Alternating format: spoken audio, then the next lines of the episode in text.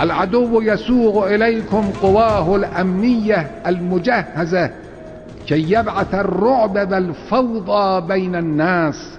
لا تهابوهم أنتم أقوى من هؤلاء المأجورين.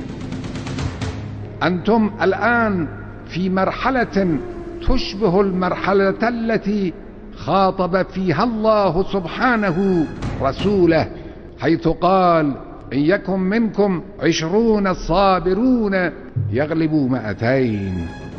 أنتم تستطيعون بالاتكال على الله والاعتماد على الشباب الغيور أن تتفوقوا على كل عبث وفوضى وإرهاب. إن سلاح الشعوب المهم في مواجهة قوى الطغيان والحكام العملاء هو الاتحاد والانسجام.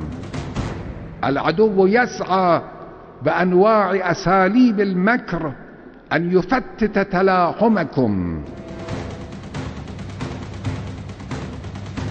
إن الذي يرتعد أمام الجيش المصري يجب أن يكون العدو الصهيوني لا الشعب المصري.